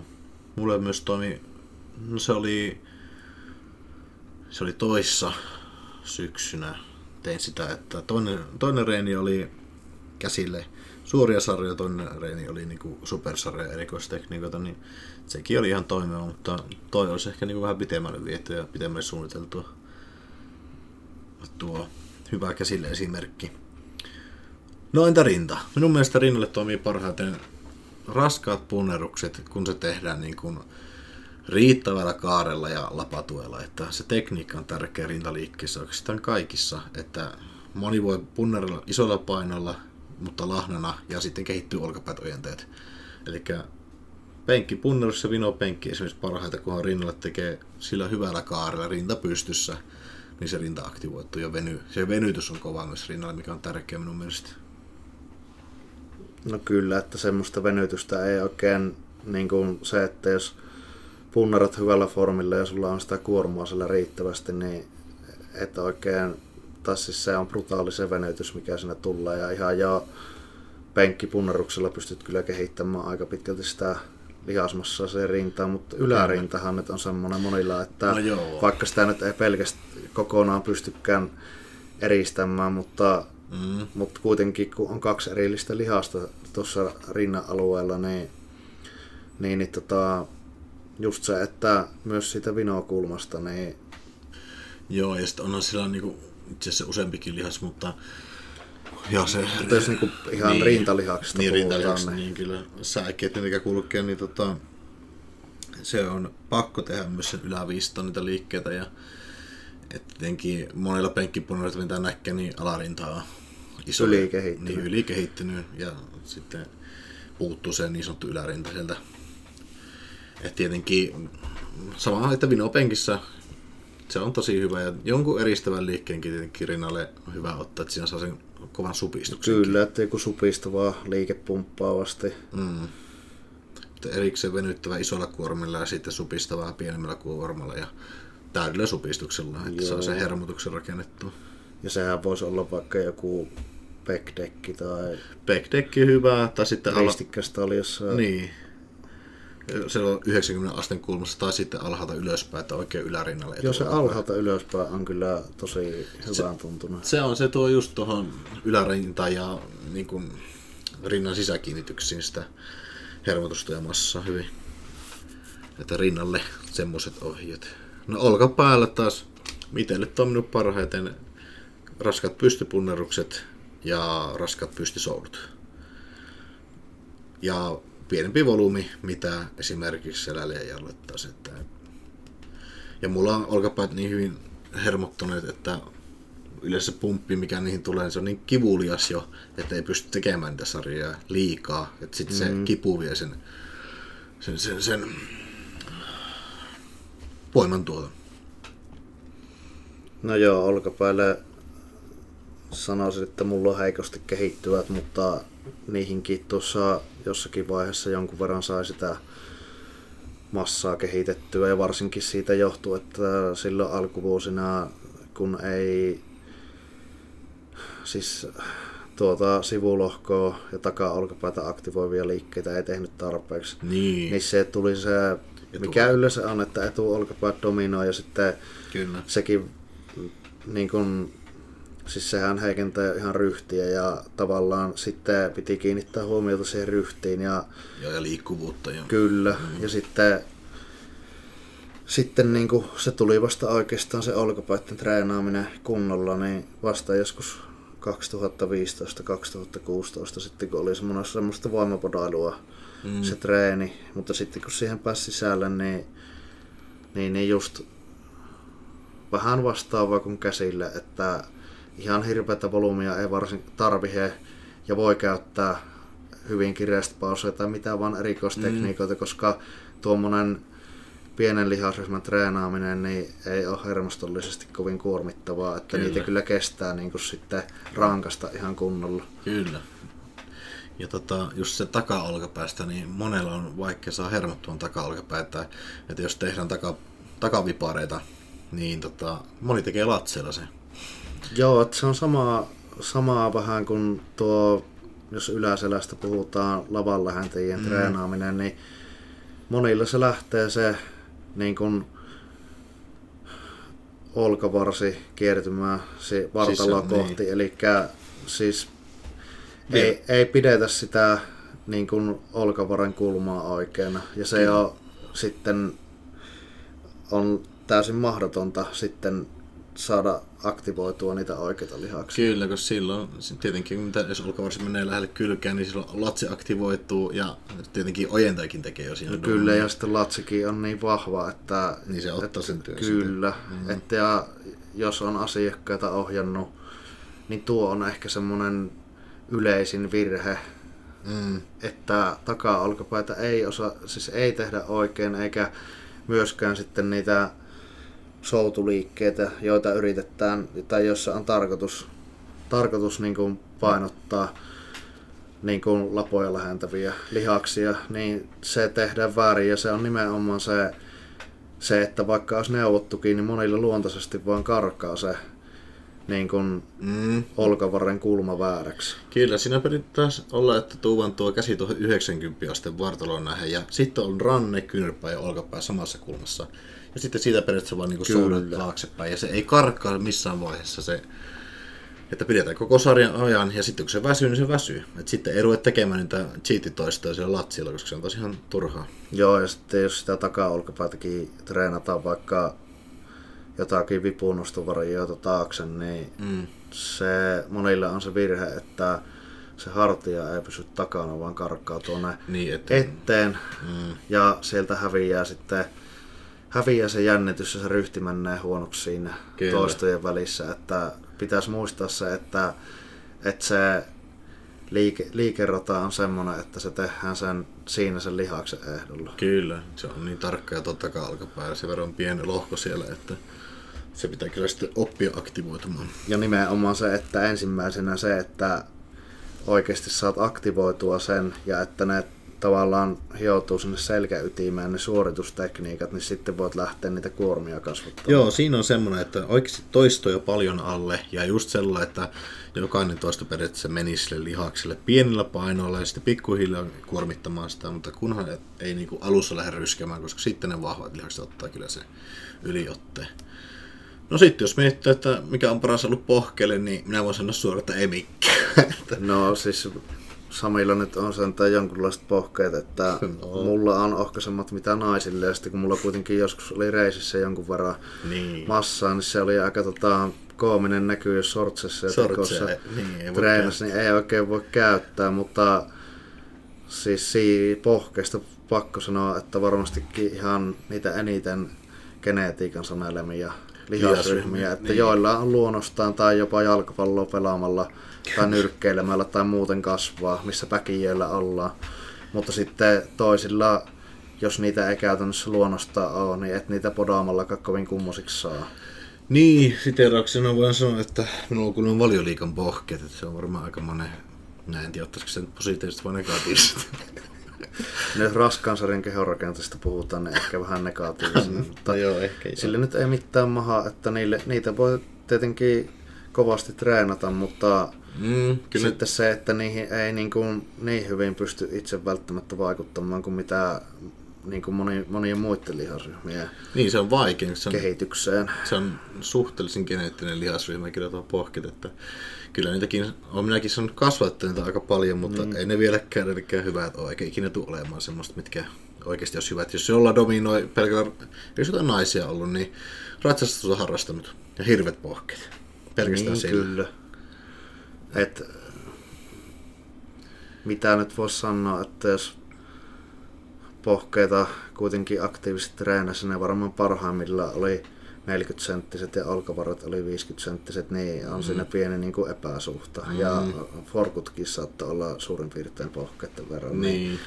niin ei tota, mut varmaan vois, voisin veikata, että siinäkin semmonen, eihän, tai niiden treenaaminen on aika yksinkertaista, että sen voisi vinkkinä sanoa, että varmastikin pitäisi aika tiheästi niitä treenata, Kyllä. jos ne on heikot, ja sitten yhdistellä sitä, että tehdä niitä pohjannousuja isoilla kuormilla välillä ja välillä sitten hapottavampaakin settiä. Niin todellakin pitkää sarjaa. Ja sitten teknisesti varmaan tärkein juttu siinä on se, että ala-asennossa voi olla hyvä pysäyttää se liike, koska Niin se, tuo akillesjänne, se aluehan on ihmisellä niin kuin aika elastinen, että herkästi käy sitä, että jos tehdään nopealla liikkeellä ja suunnanvaihdolla sitä, niin käytetään aika paljon hyödyksi sitä Jänne elastista voi- energiaa sieltä kyllä jänteestä kyllä, että, että se voi olla monelle hyvä, jos ne pohkeet ei kehity, että joka toistolla stoppi sieltä, siellä ala-asennossa ja sitten puristamalla ylös. Niin, ja kunnon supistossa ja pohkeessa, Joo. että tietenkin Niin ja se, että viedään sitten myös se sinne kunnon, kunnolla sinne supistukseen, niin, että se ei jää vajaaksi. Niin, se on monella myös, että jätetään vajaaksi se supistusvaihe, että molemmista ääriasennosta hyvä venytys, rauhallinen stoppi sinne ja sitten kunnon puristus ylös. Ja ihan ääripuristuksessa. No sitten mietitään noita keinoja, niin itse on aika pitkälle reenannut niin suorilla sarjoilla. Ja sitten kun suorista sarjoista on saanut niin sanotusti sen kaiken irti, niin sitten on ruvennut lisäämään noita erikoistekniikkoja. Ensimmäisenä on tullut varmaan rest pause ja pakkotoistot. Että ni- niiden, ke- ja sitten myös cheat-toistot, että niillä saadaan sitä progressio eteenpäin. Että, mutta kuitenkin tärkeää olisi painottaa, että ne suorat sarjat, että niistä pitää saada se kaikki ensin irti, ennen kuin lähtee tekemään mitään erikoistekniikoita. Että niitäkin näkee, että ruvetaan heti alkuun tekemään todella paljon jotain pakkotoistoa, pudotussarjaa ja suorassa, suorassa sarjassa jää vielä vajaaksi se 15. Että... Tai sitten voimatasot on niin alhaalla, että ei ole mitään järkeä tehdä niitä. Niin. No joo, niistä sanoisin, että itse asiassa tuli silloin nuorempana kaikkea noita erikoistekniikoita kokeiltua, mutta ei oikeastaan nykyään sitten yksin kun on pitkälti reenailun, niin jos on sitä niin kuin podaustyyppisesti pyrkinyt treenaamaan, niin sitten se on melkein ollut suoria sarjoja ja erikoistekniikkana restpauseja, että siinäpä ne melkein, ja ehkä pudotuksia jossakin, Joo. jos on ollut enemmän niin volyymi pumppailutreenejä, niin sitten on eristävissä liikkeissä tehnyt pudotussarjoja, mm. mutta aika vähän, aika vähän nykyään. Mulla oli siinä syksyllä, kun tehtiin, niin just se hitreenissä, niissä käytti erikoistekniikkaa, niin oikeastaan kaikissa oli niinku restpausena yksi tai kaksi settiä siellä päälle, ja sen jälkeen tuli yleensä vielä niin, niin kuin yhdessä sarjassa oli mm. per liike, ja sitten tuli vielä niin kuin pitempi, että joko tehtiin 20 toistoa, tai sitten tehtiin pudotus, tai sitten tehtiin joku staattinen pito, riippuen lihasryhmästä. No joo, ja sitten jos on semmoinen hit-tyyppinen treeni, että on tosiaan niin matala volyymi, että maks kaksi työsarjaa niin. per liike, ja liikkeitä ei välttämättä ole. Kaksi tai kolme. Niin, niin, niin mm. sitten silloinhan se on pakko, niin ottaa irti pakko se. ottaa irti niillä erikoistekniikoilla ja minun mielestä siinäkin voisi olla, jos semmoista hit-tyyppistä tekee, niin just tuo, että, että se eka sarja voi olla vaikka sitä restpausea ja se, että siinä voi olla sitä kuormaa niin kuin reippaasti, että mm. ei välttämättä siihen ekaan failure edes tule hirve, niin kuin älyttömiä toistomääriä. Niin, ei, et, ei, et se on, ja sitten toinen sarja voi olla niin kuin, ehkä, ehkä niin kuin vähän pumppaavampi vaikka pudotussarja, missä Kyllä. tulee niin kuin lähtökohtaisesti ja kuorma toistoja. on vähän pienempi ja toistoja enemmän ja ehkä niin kuin formi sitten pikkusen parempi. Kyllä, just niin. Että jos niinku ryskätä pitää, niin totta kai siinä ekassa sarjassa. Niin, niin siinä sitten ottaa ne voimat, voimat irti kuitenkin. Joo. Vieläkö meillä on tässä aiheita höpöteltävänä? No, voitais vielä ottaa tota, No lyhyesti voitaisiin ottaa ihan niinku tuommoista voimaharjoittelusta. Jos Otetaan, joo, kyllä, kyllä mielellään. Sinä olet siitä hyvä puhumaan, niin aloita vaan. Niin, siitä itse sanoisin, että jos voimaa haluaa kehittää, niin ihan semmoinen perinteinen jaksotus on minun mielestä keskimäärin se toimivi. Eli tehdään perusvoimaa X aika, eli tarkoittaa sitä, että pyritään kasvattamaan sitä työmäärää niissä liikkeissä, eli sillä on käytännössä niin kuin volyymiprogressiota tapahtuu. Mm. Senhän nyt voi toteuttaa sitten monella eri tavalla. Ja sitten kun lähdetään maksimivoimaa treenaamaan sen perään, niin sitten tietenkin volyymi tippuu ja kuormat kasvaa, intensiteetti nousee. Ja sitten vielä, sitten jos niin kuin ihan hifistellä halutaan tai halutaan se ihan niin kuin absoluuttinen voimapiikki sieltä ottaa ulos, niin sitten vielä semmoisen maksimivoimajakson päälle, tai siihen voi sisällyttää loppuun niin kuin sitten piikkauksen, ja sehän tarkoittaa sitä, että sitten ne toistomäärät on minimaalisia, eli pyöritään sillä 1-13 alueella koko ajan siellä yli 90 prosentin kuormissa ykkösmaksimista. Kyllä. Ja siellä voi olla sitten jopa onnistuneesti voi käyttää tiettyjä ylikuormitustekniikoita, negatiivisia ylikuormilla ja tämmöisiä Joo. juttuja näin. Että mm. semmoinen on minun mielestä parasta. Näitähän on voimailussa paljon ollut no. erilaisiakin metodeita, eli esimerkiksi niin konjugaatiometodi tai näitä max effort juttuja, kuten Westside ja muita, jossa mm. koko ajan nostellaan vaan lyhyitä sarjoja ja isoja kuormia niissä pääliikkeissä. Mm. Semmoista sanoisin, että minun mielestä ei kovin pitkälle vie, jos koko treeniura hinkkaa ei, sillä tyylillä, mm. jos sitä pohjaa ei ole tehty. Eli kyllä, kyllä niin kuin perinteinen jaksotus on parempi ja sitten siihen vielä, että jos on tämmöistä voimapodailua tehnyt, niin sekin käy ihan hyvänä niin kuin perusvoimaharjoitteluna, että siitäkin voi lähteä sitä maksimivoimaa sitten tekemään, niin se voi olla mielekästäkin. Että, ja vaikka olisi niin voimaharjoittelija kyseessä, jolla nyt ei se lihaskasvu tai fysiikan kehittäminen ole minkäänlainen prioriteetti, niin siihen perusvoimajaksolle voi ihan sitä, että on hyväkin Kyllä. semmoista hypertrofia pohjasta podailua sisällyttää. Mutta sitten kun mennään maksimivoimaa treenaamaan, niin totta kai niin kuin sitä palautumiskapasiteettia, ne Mm. voimatreenit jo syö paljon ja sitten kun tehdään tosi, jos, te, jos on niin kuin, käytetään jatkuvasti tosi isoja kuormia, niin totta kai sitä semmoista eristävää podailua on pakko sitten pikkusen karsia, Kyllä. että pa- siitä palautuu, mutta että ihan itse kannattaisin kyllä semmoista perinteistä jaksotusta siinä voimaharjoittelussa, eli periaatteessa kausittain. Mm. Mm. Ja sitten just se, että parhaat nousut on nähnyt semmoisen kunnon perusvoimajakson jälkeen. Niin. Varsinkin semmoisilla tyypeillä, jotka on sattunut 5-10 vuottakin treenata maksimivoimaohjelmilla. Mutta Kyllä. sieltä on jäänyt se niin kuin semmoinen työmäärää kasvattava volyymitreeni kokonaan pois. Niin, Mm. niin voi olla, että semmoinen kun ottaa sen 4-5 kuukautta sitä perusvoimaa ja podailee ja kasvattaa sitä työmäärää ja toistomäärät menee sinne ainakin kymppiin asti, niin sen jälkeen se kroppa yleensä aika hyvin vastaa siihen maksimivoimaharjoitteluun. Kyllä, Että sillä- otetaan se potentiaali sieltä sitten ulos. Kyllä. Toi ihan. Ja minä itsehän aloitin oikeastaan sanotaan sen 2013-2014 jälkeen, kun se tosi voimailu silloin loppui, niin minä olen tehnyt vain kaksi jaksoa, semmoista kunnon jaksoa, ihan niin kuin spesifistä maksimivoimatreeniä. Että toinen mm. oli 2016 vuoden lopussa ja 2017 tammikuussa semmoinen kuusi viikkoa.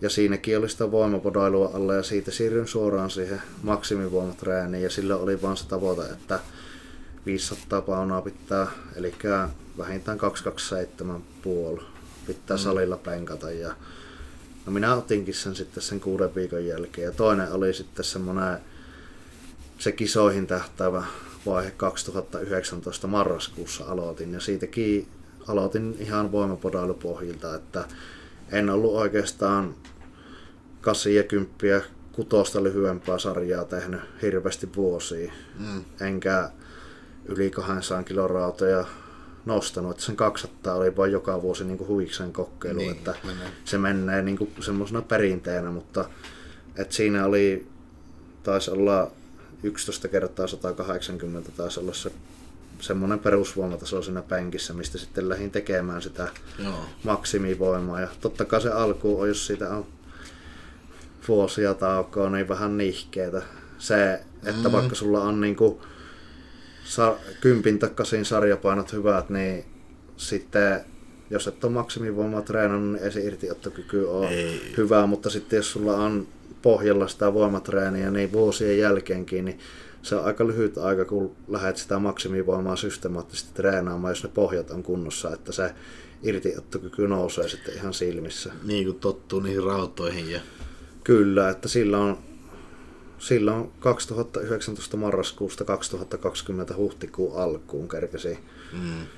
kerkesin sitä voimailuprojektia tehdä ja siinä kyllä tuli sitten sitä tulosta ihan todella hyvin. kyllä.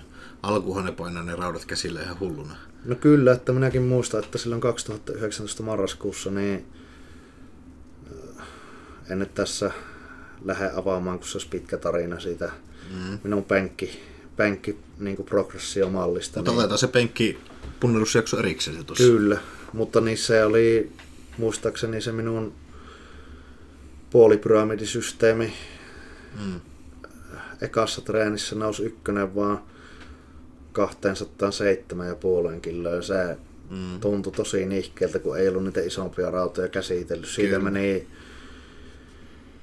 meniköhän 5-6 viikkoa eteenpäin, niin nämä meni jonnekin kahteen, kahteen viiteen siinä samassa. Että koko ajan sai lisätä niitä painoja ja sitten Niin. tavallaan kun se tuntuu vaan, että vaikka viikoittain lisäsi painoja, niin tuntuu, että se vaan helpottuu ja helpottuu, kun se irtiottokyky alkoi löytyä Kyllä. sieltä.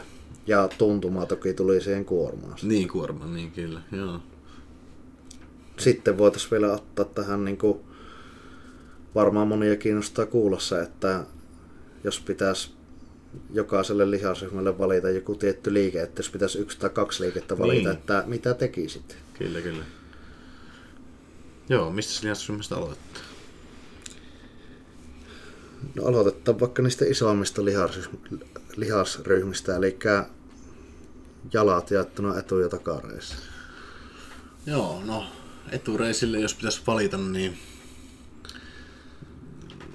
olisin varmaan ykkösen olisi hakkyykky ja toisena olisi varmaan etukyykky minun mielestä. Jos pitäisi kaksi valita, niin ne olisi ehkä minun, minun semmoista, millä saisin parhaan tuloksen aikaisemmin niin kuin etureisille liasmasan kasvatuksessa. No kyllä etureisille menisin samalla linjalla omiin kokemuksiin pohjautuen, että hakki olisi varma ja mm. toisena sitten etukyykky.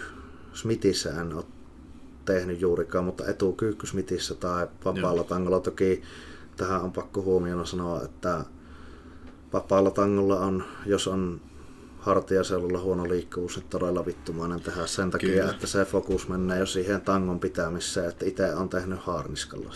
Joo, minä teen sen Smithissä sen takia, että kun siinä on helppo kääntää se, ja se minun mielestä pysyy siinä ihan hyvin. Että mä tykkään Smithissä. Sitten muutenkin se jalkojen asennon pystyt lyömään sitä aika pystyyn, että sä pystyt kyykkät oikeasti ihan pystyssä, että se menee niin etureisille, kuljet vähän kannan alle vielä korokat, jos ei ole kyykkykenkiä. Niin... Joo, ja podausmielessä varmaan se Smithin etu on myös siinä, että just, että kun se asento pysyy pystyssä ja mm. muutenkin kun se niin kun on vakio se liikerata, niin etukyykkykin on koreille todella on. raskas liike, niin se, että mm. siinä saat varmaankin ne jalat ajettua paremmin loppuun, koska Saa. vapaalla tangolla monilla niin kun se kore väsyy ensin. Kyllä, siitä loppuu yleensä voima. Eka se rupeaa niijaamaan eteen ja sitten, että niin. jalosta kaikki irti, niin siksi mä tykkään sen Smithissä. Ja sitten takareisille. No takareisille ottaisin ensiksi jonkun venyttävän liikkeen, ehkä suorialla maastovedon, tangolla tai käsipainolla ja toiseksi ottaisin jonkun supistavan liikkeen, esimerkiksi koukistus, istuen. Mä oon tykästynyt sen istuen tekemiseen nyt, niin niillä kahdella joku se toissa olisi enemmän kuorma ja toissa se supistuksen, niin semmoista liikkeet laittaisin takareisille.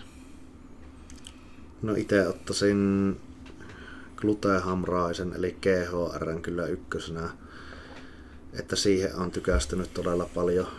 Tehnyt vasta ihan reilu vuosi sitten varmaan eka kerran. Joo. Eka kerran tein ja todella siis huomattavaa kehitystä toisin, että koska on ollut todella huonosti, heikosti kehittyvät ne takareidet, niin siinä pienenkin kehityksen sitten huomaa, niin okay. se toimii tosi hyvin. Toki tähän on pakko sanoa, että iskiasvaivoista johtuen siinä oli jäänyt sitten raskaat vedot pois, että niitä ei oikein niin. voinut tehdä, että sekin vaikutti siihen, mutta totesin, että omalla kohdalla niin todella pätevä liike, että ensin tietenkin joutui tekemään vastuskumilla kevennettynä niin, se on aika bruta- niin brutaali. Mutta sitten niin. parhaimmillaan kyllä tein sitten ihan ilman kevennystäkin. Joo, niin se on alkuun todella brutaali, että sen pitää olla varovainen, että ei repeä Joo, se on niin ja, kova venitys. Ja sitten jos on kehonpaino runsaammin, niin mm. on tosi raskas. Ja, ja, se, että se venytys on brutaali, niin todella hyvä lämmittely sitten siihen. Mm, mm. Ja kontrolloidusti. Kyllä. Ja sitten jos toinen liike pitäisi valita, niin varmaan se sitten olisi se suuri jalonveto, eli siinähän on kanssa voimakkaasti venyttävä liike. Kyllä. Ja jos sitten, jos nyt pitäisi koukistus, koukistuksista sanoa, niin itse tykkää enemmän tähän maaten kuin istua. Joo, kyllä. Sitten otetaan vaikka yläkehon työntäviä lihaksia, niin vaikka rinta. No, penkki ja No jos yhden, jos yhden liikkeen, minä sanoisin rinnalle penkki tai vinopenkki. Toisena liikkeenä, niin ehkä mä sitten ottaisin jonkun supista vaikka flysit käsipainoilla. Että niillä kahdella saisi jo aika hyvin tehtyä sitä. Tai yksi hyvä pullover käsipainolla penkillä. Se on niin kova venytys tulee rinta että, ja latseihin, niin se on tosi hyvä liike myös. Sitä on oikeastaan sitä vuoden tehnyt sitä ja alkuun oli aika vaikea, mutta se vaatii kyllä liikkuvuuttakin. Joo, ja se pullover rinnalle on varmaan aika semmoinen unohdettu liike. On, on. Harvoin näkee tehtävän sitä. Kyllä, mutta se on kyllä tosi hyvä, kun se myös niin kuin, äh, vapauttaa tuolta niin kuin latseja ja lapoja, kun sitä tekee. Mutta siihen alkuun pitää tehdä, kun jos on liikkuvuus huono, niin aika pienellä kuormalla. Että siinä voi hajottaakin paikkoja. Että jos, ja jos on löysät olkapäät, eli missään nimessä tehkö pulloveria käsipainolla, kun on nähnyt, kun yötä lähti sijoilta. että ei.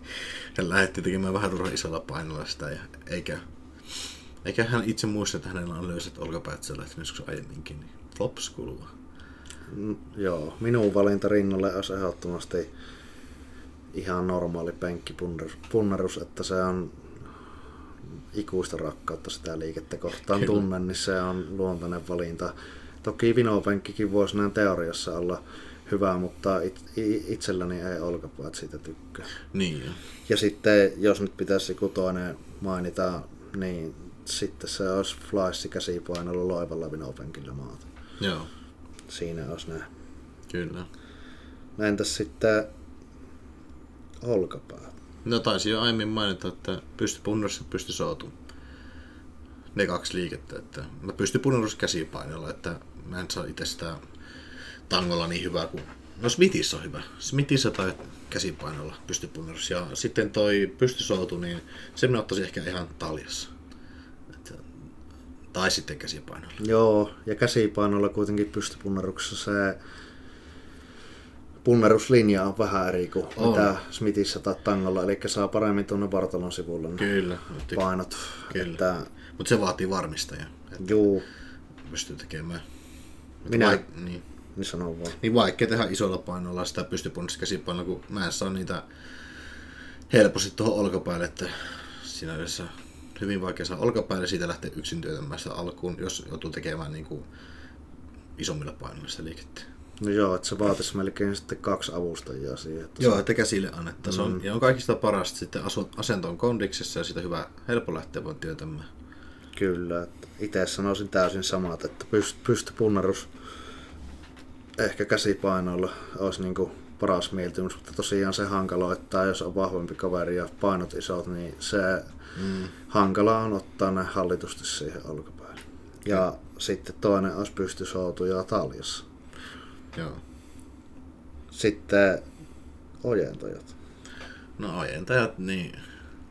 Mm, no ranskalainen on ihan ykkönen. Mutta se taas, että kun kyrpät kestää, mutta on tykästynyt ranskalaisia, silloin on kasvatettu, kasvatettuakin nyt ojentajia.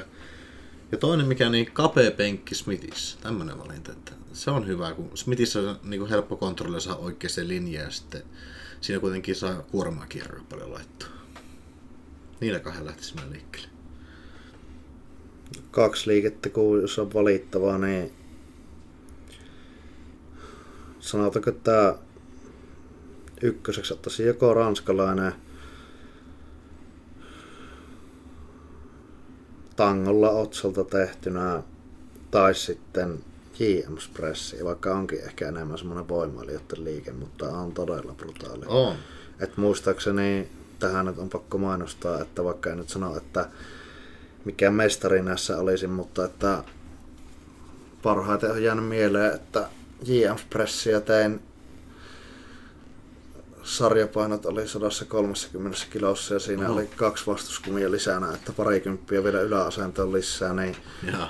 se, se kyllä niin kuin tuntuu ojentajassa. Ja sitten olihan mulla, en suosittele kenenkään tekemään ranskalaista mitenkään älyttömän isolla kuormilla, että on kyynärnivelillä sitten aika, aika tota, rankka liike, että ehkä niin kuin mm. podausliikkeenä riittää niin kuin vähän maltillisempikin kuorma, mutta silloin voimailuhuumassa tuli tehtyä sadalla kilolla sarjaa Otsolta. Se on kova. Et nyt ei kyllä, ei voi haaveilla ihan, että semmoisen, enkä kyllä aio kokeillakaan, että sillä oli kyllä kyynär, kyynär, kyynärpäitten kanssa niin ongelmia. Kyllä se, siinä niillä kuormilla rupeaa tulemaan. Ja sitten toiseksi liikkeeksi ottaisin ihan diippipunnerus lisäpainoilla, niin siinä on kyllä, jos pidetään vartalo suhteellisen pystyssä eikä viedä kovin mm. alas, niin on kyllä ojentajille tosi tehokas liike. Että oh. paremmin pystyy kuitenkin sitä, tai se rinnan työ jää paremmin pois. Toki riippuu yksilöstä, mutta jos tuommoinen kapea penkki otetaan vapaalla tangolla, niin kyllä siinä kuitenkin, jos on niin. vahva rinta, niin Lähtee se, tekemään työtä, niin kyllä. Joo, että sitten pitäisi vähän kikkailla sen tekniikan kanssa, jättää vaikka vähän irti se tanko, niin, että, niin. Se, että saa niinku... Kyllä. Niin. Joo, se on kyllä aika tar- tarkka se kapea penkki, niin siksi mä mieluummin teen sen Smithissä, kun se niin helpompi hakea se linja suoraan siitä, että se pysyy siinä. Ja siinäkin, että ne kuormat pitää olla sellainen maltilliset, että se on koko ajan kontrollissa ojentajilla, että ei lähde työntämään liikaa rinnalla. Tietenkin rinta tekee duunia, mutta ei tee liikaa. Entäs sitten hauikset? No, ehkä mä ottaisin hauiskäännön käsipainolla kiertäen ja öö, toisena sitten ottaisin ehkä skottihauiksi. Joo, skottipenkille, mutkatangolla, kappelaottelu. Joo. No mulla on se yksinkertainen näkemys, että hauiskenta tangolla, suurella tai mutkatangolla mm. ja kohtuullisen kappelaotteella tai sitten ihan peruskäsipainokääntö. Joo. Sitten jää vielä tuo selkä olisi vielä käynyt. Sinä on paha kaksi liikettä valita. Mutta jos nyt otettaisiin vaikka joku latsidominantti liike ja sitten, sitten Joo. Minä tekisin ehkä sellainen, että mä haluaisin kulmasoudun siinä. Jos tehtäisiin latsipainetta, niin sitten se olisi käsipainolla. Mutta jos mä valitsin toisen niin latsipainetta, niin kulma soutuu myötäotteella ja niin kuin kyynärpäät vähän irti vartalosta. Ja toisena liikkeenä ottaisin sitten enemmän, että se myös toimisi niin lapoihin myös. Ja sitten ottaisin ehkä teetankosoulun tai sitten alatalian rosettikahvalla.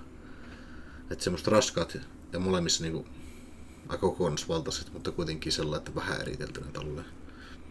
No itse kyllä, niin kuin jos latsidominantti selkäliike pitäisi valita, niin mennään nyt ihan vanhan liiton tyyliin, että leuavat on myötäotteella. Tai sitten käsi, kulmasoutu käsipainolla. Sanonko minä kulmasoutu vastaottelu? En, en muista kyllä, että tässä tulee jo... No myötäottelu se tarkoitti ainakin, että... No, kuiten niin. Että tässä yllättävän hyvin on... Lihapäät kummissa, niin. kummin päin sinä oikein. Kyllä, ja sitten lihapäitä kun ollaan, niin herkästi tulee näitä miettimistaukoja, mutta yllättävän hyvin on pärjätty. Niin kuin, mutta unohdu, unohduksia tapahtuu. Että. Kyllä, no, nämä on näitä mietintä, mietintä hetkiä, mitä jokainen tarvitsee. Ja sitten jos otettaisiin tota, selälle tuommoisia sitten niin kuin lavan alueen. Mm. Lava, lavan lähäntä ja taas siis semmosia sinne, sinne alueelle kohdistuvia yläselkäliikkeitä, niin mikä se su- sitten olisi? Niin. Että jos äsken puhuttiin latsidominanteista. Uh, onko se nyt tämä, tiedätkö, tiedätkö se nimi kuin Janssen soutu, Matt Janssenin soutu? Siinä menee niin vinopenkille maata ja sitten niin lapo, lapoja vedetään yhteen. Mm, ei ole mulle tuttu. Joo, no semmoinen, minä kutsun sitä Janssen souduksi, että vinopenkillä maataa mahallaan, otetaan käsipainot, että rintaa vasta vinopenkkiä ja sitten vedetään niin kyrpät ulkona lapoja yhteen. Niin se on tosi hyvä liike, minkä mä ottaisin ehkä ehdoton. Tai sitten alatalia suoralla tangolla ja kyrpät ulkona rintaan kohde. Jompikumpi niistä niin kuin lapoihin. Joo. Ite ottaisin joko ihan perinteinen rintatuettu soutu, kyynärpäät auki, eli voidaan nimittää vaikka hyljesoutu nimellä, missä niin, maata, kyllä. Tai sitten, riippuu tietysti laitteesta, mutta jos on tuettu T-tankolaite, jossa on mahdollista ottaa leveä, ottaa leveä, leveä ote ja sitten jos, jos on niin kuin silleen se vetolinja tulee tarpeeksi ylös, niin joissakin tulee. Mm-hmm. Niin, niin just yhdellä salilla, missä itse on viime vuosina paljon treenannut, niin onko tehty siihen minun mittasuhteelle se, ja se pitää laite. Olla, sitten pitää olla tarpeeksi syväänkin, että se pystyy vetämään tarpeeksi syvään, kun jotkut ottaa liian ajoissa kiinni, että jää se liikepuoletie. Kyllä. Mutta hyvä kyllä tuo hyljessä niin kuvallista. Joo, ja se on myös semmoinen, sanotaanko, että yläselän niin kuin, semmoisena voimaliikkeenä ihan. Niin, penkin vastaliikkeenä myös eri, kyllä, eri kyllä, ja sitten se, että kun se tuettuna tehdään, jos vaan niinku kyynärkulma pysyy oikeana, niin siinä voi vähän rujomminkin repiä. Kyllä, niin, niin, se niin menee kyllä perille. kyllä. Niin. Sitä on vaikea huijata siinä liikkeessä. Joo, että siinä ei niinku sitä vartalon liikkeestä ole hankala niitä lisäkiloja Ei, etsiä. ei siinä saa revittyä kyllä millään.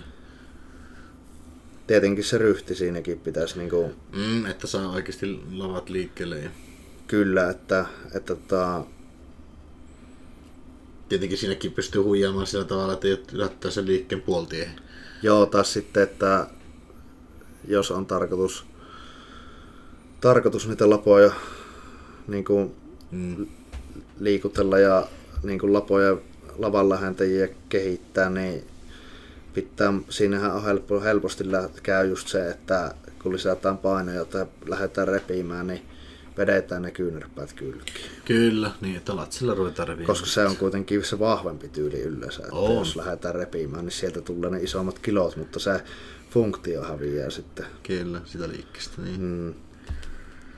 Tässähän meni meille jo vähän taas turhankin pitkä. No nyt meni kyllä puolitoista tuntia ruppelemaan kohta kohilla, että Mutta voi sanoa, että aika meni kyllä siivillä. kyllä, nyt, nyt on ollut aihetta kyllä puhua, että ja mielen, mielenkiintoista molemmin puolin niin kuulun noita sinunkin tyylejä tuohon ja varsinkin mikä mulle jäi mieleen se käsi, käsireenit, se on pakko ottaa kyllä ohjelmaan taas ensi kerran, kun pääsee massakautta dietillä, sitä nyt turha tehdä, että No joo, vaikka voi tässä niinku sanoa, että ei, en ole kyllä mikään niinku tämmöistä kilpatason podaria neuvomaan, mutta, mutta niinku se, No, kyllä mä tykkäsin, mä muistin, se, se oli hyvä silloin, että ja mä itekin on tehnyt niinku samalla tyylillä niitä respausesettejä, mutta että siinä on niinku, tuo on niinku ehkä vähän tarkemmin vielä niinku suunniteltu, että siinä on just ne tietyt toistomäärät ja myös ne liikkeet.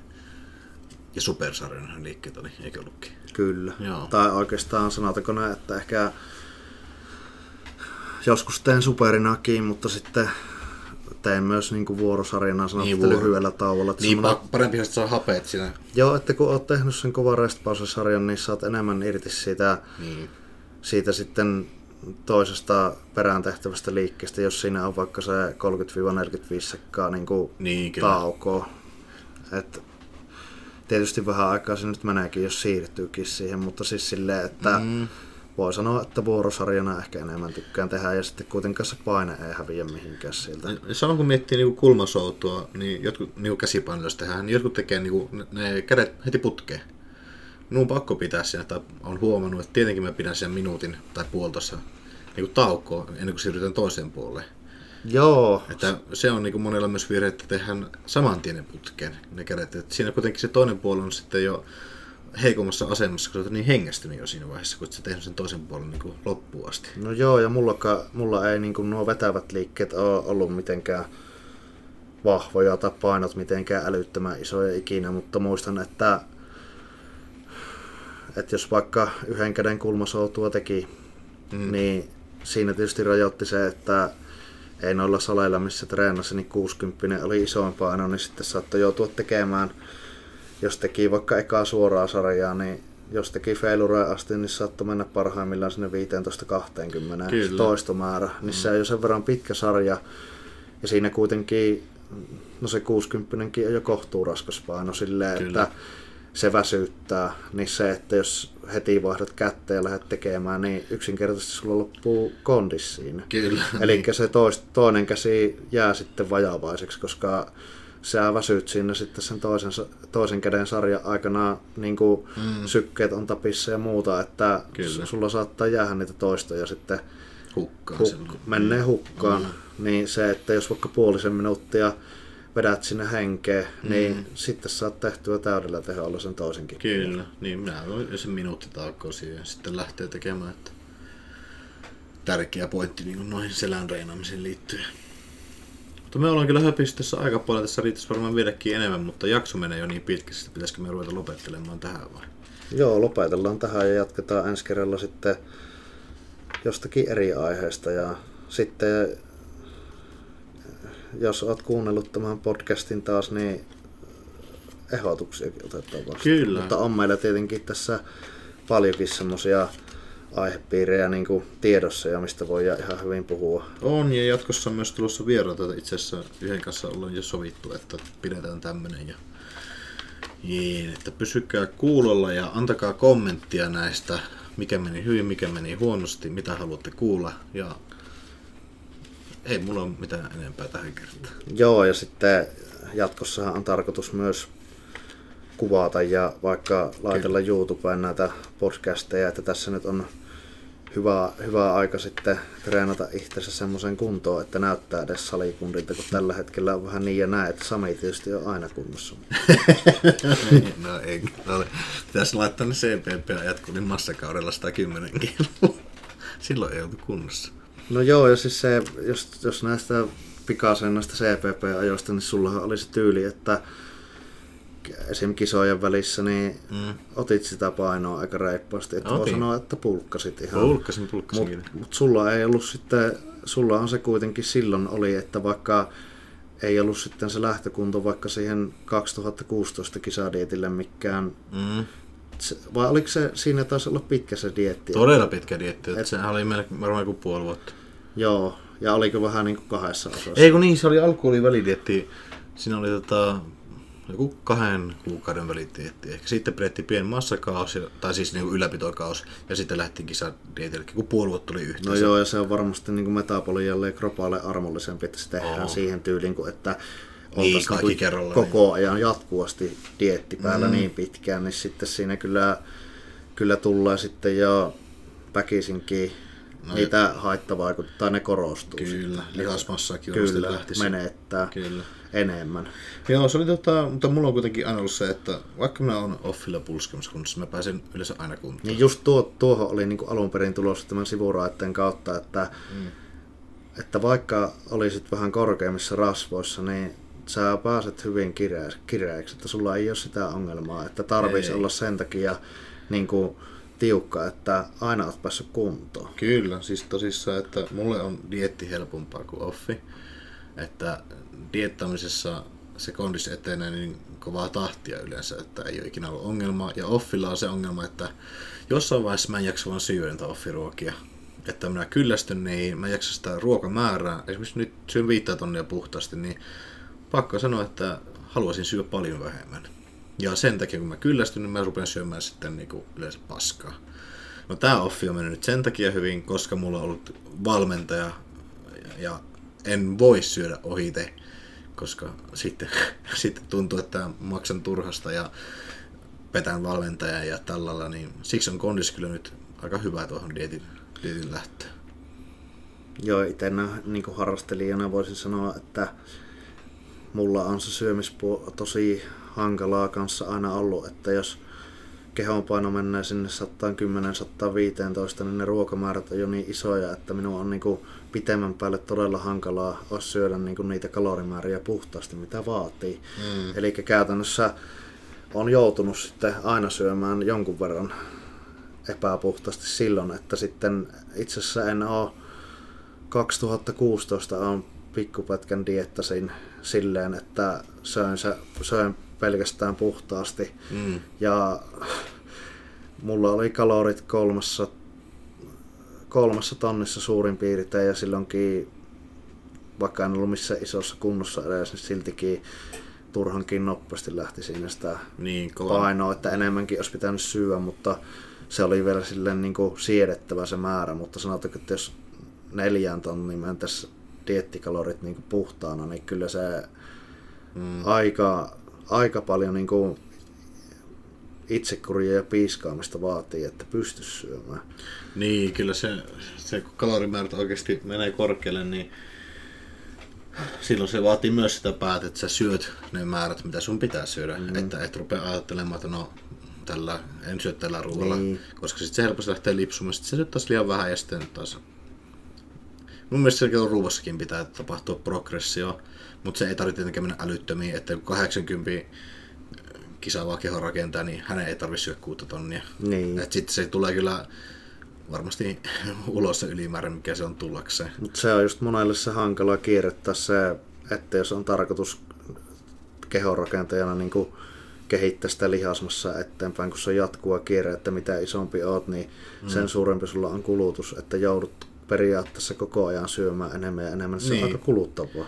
On, siis se on, sekin on periaatteessa niin kuin sellainen vaikka moni ajattelee, että ei syöminen voi olla ressaavaa, mm. mutta kyllä se jossain vaiheessa rupeaa olla taas ajattelee, että ei hitsi, mm. mun pitäisi tunnin päästä syömään, mä oon ihan ähkyssä vielä. Tietenkin siinä ainut, missä se niinku semmoinen etu voi olla, että sitten jos ihan kisakuntoon dietataan ja pitkään dietataan, mm. kun se metabolia kuitenkin, kuitenkin se peruskulutus tulee sieltä, niin kun jos pitkään ollaan miinuksilla, niin Kyllä. hyytyy pikkuhiljaa, niin ei, sitten ei tarvii mennä ihan kitukaloreihin missään Niin, no en minäkään se... mennä alle kolmen tonnin viime kisadietille ollenkaan. Joo, että se kone oli hyvin kierroksilla. Kyllä, se sai syyvä, mutta silti oli kyllä koko ajan nälkä.